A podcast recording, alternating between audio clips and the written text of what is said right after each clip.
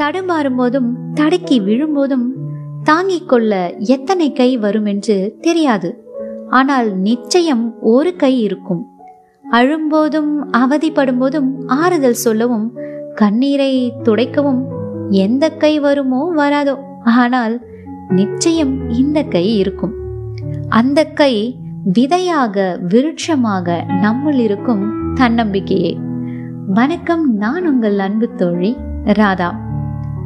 தன்னம்பிக்கையே தன் நம்பிக்கை அதாவது தன் கையே தனக்கு உதவி அப்படிங்கிற மாதிரி தன் நம்பிக்கையே தன்னுடைய நம்பிக்கையா தன்னுடைய துணையா ஏற்றுக்கொண்டு சாதித்த ஒரு பெண்மகள் பற்றி தான் நான் இன்னைக்கு உங்ககிட்ட பேச போறேன். இரும்பு பெண்மணி அப்படின்னு பாராட்டப்படுறவர் தான் இந்த முனிஃபா மசாரி. யார் இந்த முனிஃபா மசாரி? வாங்க அவரை பத்தி கேட்கலாம். தாய்மை அடையிறதுல பெரும் சிக்கல் விவாகரத்து உடல் உறுப்பு செயலிழப்பு புறக்கணிப்புகள் என எல்லாவற்றையும் எதிர்கொண்டவர் தான் இந்த முனிஃபா.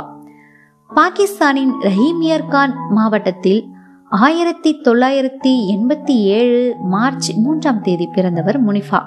கலைத்துறையில் இளங்கலை பட்டம் பெற்றவருக்கு பதினெட்டு வயதிலேயே திருமணமானது. இரண்டாயிரத்தி ஏழாம் ஆண்டு கணவருடன் தன் சொந்த ஊருக்கு வரும்போதுதான் அந்த பயங்கர நிகழ்வு அதாவது பயங்கர விபத்து ஒன்று நிகழ்ந்தது. ஓட்டுநர் எதிர்பாராத விதமாக தூங்கிவிட அவர்களின் கார் கால்வாயில் விழுந்தது. முனிஃபாவின் கணவர் அந்த விபத்திலிருந்து தப்பிச்சிடுறாரு ஆனா உயிருக்கு போராடிட்டு இருந்த முனிஃபாவை அங்கேயே விட்டுட்டு போயிடுறாரு நீண்ட நேரமா உதவிக்கு யாருமே இல்லாம காருக்குள்ள இருக்கிறாரு முனிஃபா. ஒரு மணி நேரத்துக்கு பிறகு ஆட்கள் அங்க வராங்க. ஆனா அந்த நகர்ல ஆம்புலன்ஸ் கிடைக்காததுனால ஜீப்பிலேயே மருத்துவமனைக்கு கொண்டு செல்லப்படுறாரு. கொண்டு செல்லப்பட்ட மருத்துவமனையிலோ முதலுதவி வசதிகள் கூட இல்லை. வேறு மருத்துவமனைக்கு கொண்டு செல்லுங்கள் அப்படின்னு சொல்லிடுறாங்க. மீண்டும் பயணம். அடுத்த மருத்துவமனையில் முனிஃபாவை பரிசோதித்த மருத்துவர்கள் இவர் இன்னும் கொஞ்ச நேரத்துல இறந்துடுவாரு. சிகிச்சை கொடுக்கறதுல ஒரு யூஸும் கிடையாது அப்படின்னு சொல்லிடுறாங்க. மூன்றாவதா கராச்சியில் உள்ள ஒரு மருத்துவமனைக்கு கொண்டு செல்லப்படுறாரு முனிஃபா. ஒரு வழியா அங்க சிகிச்சையெல்லாம் ஆரம்பிக்கிறாங்க. இந்த நிகழ்வுகளை பத்தி ஒரு மேடை நிகழ்ச்சியில பேசிய முனிஃபா விபத்து நிகழ்ந்தபோது எனக்கு கால்கள் இருப்பதையே என்னால உணர முடியல. எலும்புகள் எல்லாம் நொறுங்கி போனதா தான் நான் நினைச்சிட்டு இருந்தேன். அதை விட எனக்கு எல்லாமே என்னை நம்பி இருந்த உறவு என்னை விட்டுட்டு போனது மிகுந்த வலியை தந்தது. நான் ஒரு நடுத்தர குடும்பத்தில் பிறந்தவதான்.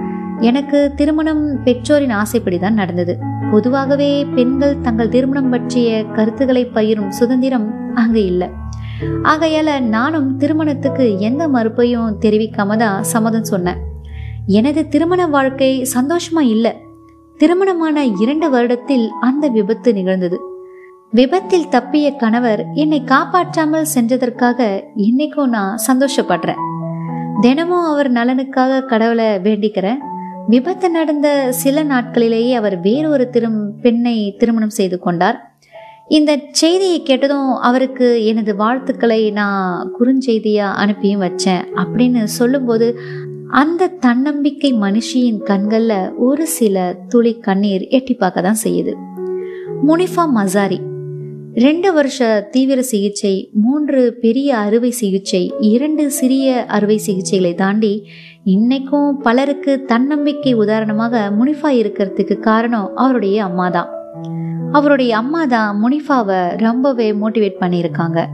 முனிஃபாவால் நடக்கவே முடியாது குழந்தையும் பெற்றுக்க முடியாது அப்படின்னு சொல்லிவிட அவருக்கு கால்களாக இருந்து செயல்பட்டவர் அவருடைய அம்மா தான் தண்டுவடத்தில் ஏற்பட்ட பிரச்சனையால தான் தாயாக முடியாது என்று மருத்துவர்கள் கூறியதுதான் முனிஃபாவின் மிகப்பெரிய கவலை.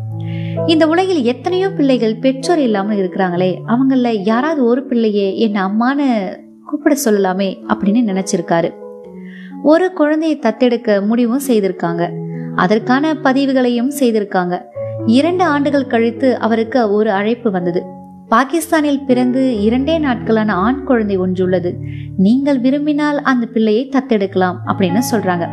உடனடியா சம்மதம் தெரிவிச்சு அந்த குழந்தையை தத்தெடுக்கிறாரு முனிஃபா. எல்லா வசதிகளும் உள்ளவர்களே தத்தெடுப்புக்கு தயங்கும் போது உடல் ரீதியாகவும் மன ரீதியாகவும் சிக்கல்களை எதிர்கொள்ளும் முனிஃபா ஒரு குழந்தையை தத்தெடுத்தது அவரின் தன்னம்பிக்கைக்கும் தாய்மை உணர்வுக்கும் சிறந்த உதாரணம் அப்படின்னு தான் சொல்லணும். இன்று முனிஃபாஸ் கேன்வாஸ் உங்கள் சுவர்கள் வண்ணங்களை உடுத்தட்டும் அப்படின்னு அறிவிப்புடன் இணையதளத்தில் அவருடைய ஓவியங்கள் விற்பனையில் சாதனை படைக்கின்றன. பல கண்காட்சிகளில் இவரின் ஓவியங்கள் விற்று தீர்ந்துடுது. பாகிஸ்தானின் பஞ்சாப் மாநில முன்னாள் ஆளுநர் சல்மான் தசீர் முனிஃபாவின் ஆரம்ப காலத்து ஓவியங்கள் அனைத்தையும் வாங்கிக்கிட்டாரு.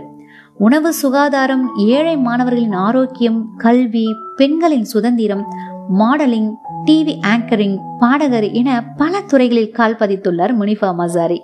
ஐக்கிய நாடுகளின் அமைப்பு இரண்டாயிரத்தி பதினைந்தாம் ஆண்டு அதிகாரம் மற்றும் பாலின சமத்துவத்துக்கான நல்லெண்ண தூதராக முனிஃபாவை நியமித்தது. இரண்டாயிரத்து பதினைந்தாம் ஆண்டு பிபிசி வெளியிட்ட சிறந்த நூறு பெண்கள் பட்டியலில் முனிவா மசாரி இடம்பெற்றிருக்கிறாரு. போர்ஃப் பத்திரிகையின் தேர்ட்டி அண்டர் தேர்ட்டி என்ற பட்டியலில் இரண்டாயிரத்தி பதினாறாம் ஆண்டு மீடியா மற்றும் மார்க்கெட்டிங் பிரிவில் இடம்பெற்றிருக்காரு. உலக பெண்களுக்கெல்லாம் உதாரணமாக வலம் வராரு நம்ம முனிஃபா மசாரி. முனிஃபா மாதிரி நமக்கும் எதுவும் முடியாதுன்னு ஒன்றுமே இல்லைன்னு நான் நம்புகிறேன் அப்போ நீங்கள் நன்றி.